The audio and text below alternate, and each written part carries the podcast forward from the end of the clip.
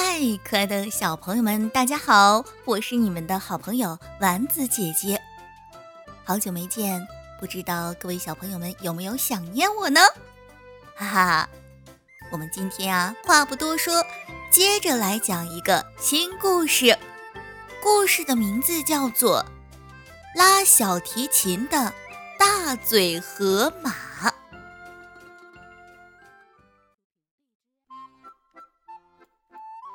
长颈鹿老师在森林里办了一所音乐学校，喜欢音乐的动物们都跑去报名了。调皮的小猴子报了二胡班，机灵的米老鼠报了钢琴班，憨厚的粉红小猪报了架子鼓班，可爱的长鼻小象报了萨克斯管班。看着大家都去学习自己喜欢的乐器，大嘴河马也心动了。可是，他学什么乐器好呢？每个乐器都试试吧，这样就知道自己擅长哪种乐器了。大嘴河马对自己说。于是，大嘴河马来到了音乐学校。大嘴河马看见小猴子在轻轻地拉二胡，于是他对小猴子说：“让我拉一下二胡吧。”可大嘴河马一拉，二胡就断了一根弦。大嘴河马看见米小鼠潇洒地在钢琴键上跳舞，于是他对米小鼠说。让我也试一试吧。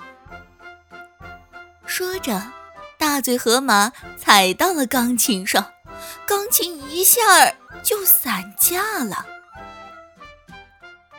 大嘴河马看见长鼻小象正在吹萨克斯管，于是他对长鼻小象说：“这个看起来很简单，你让我吹一下。”大嘴河马用力地吹萨克斯管，结果把教室里的乐谱都吹走了。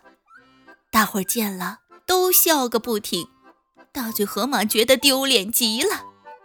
长颈鹿老师摇着头说：“河马同学啊，看来你不适合学习这些乐器。”哦，那好吧。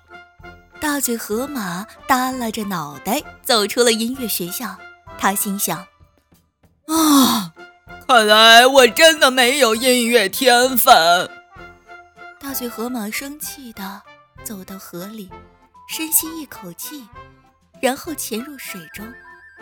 这是大嘴河马生气时常做的事儿，这次也不例外。这时，有一只叫卡拉的小黑狗靠在河边的树下拉小提琴，小提琴的琴声悠扬，一个个音符仿佛是从里面跳跃出来似的，令人陶醉。小黑狗拉完一首曲子之后，大嘴河马才从水里走出来。小黑狗吃惊地说：“哦，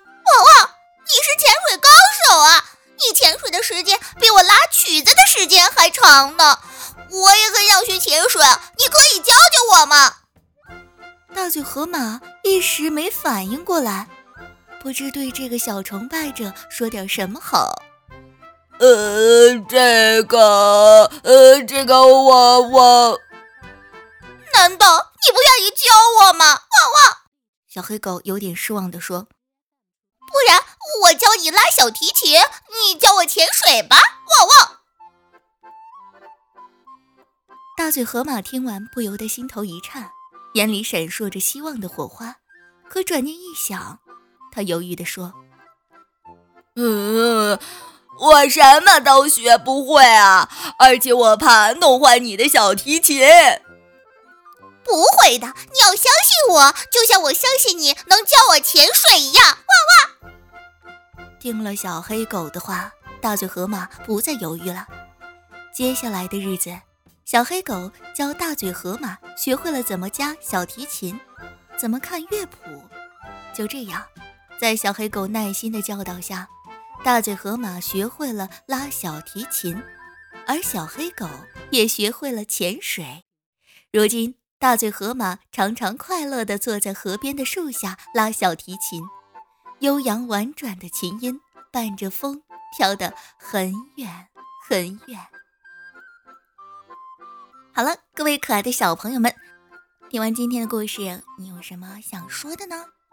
我们每个人啊都有他自己的长处，不要因为你做不成一件事情，就去否认自己的才能，努力的去发现自己的长处吧，你就是人群中最闪亮的小星星。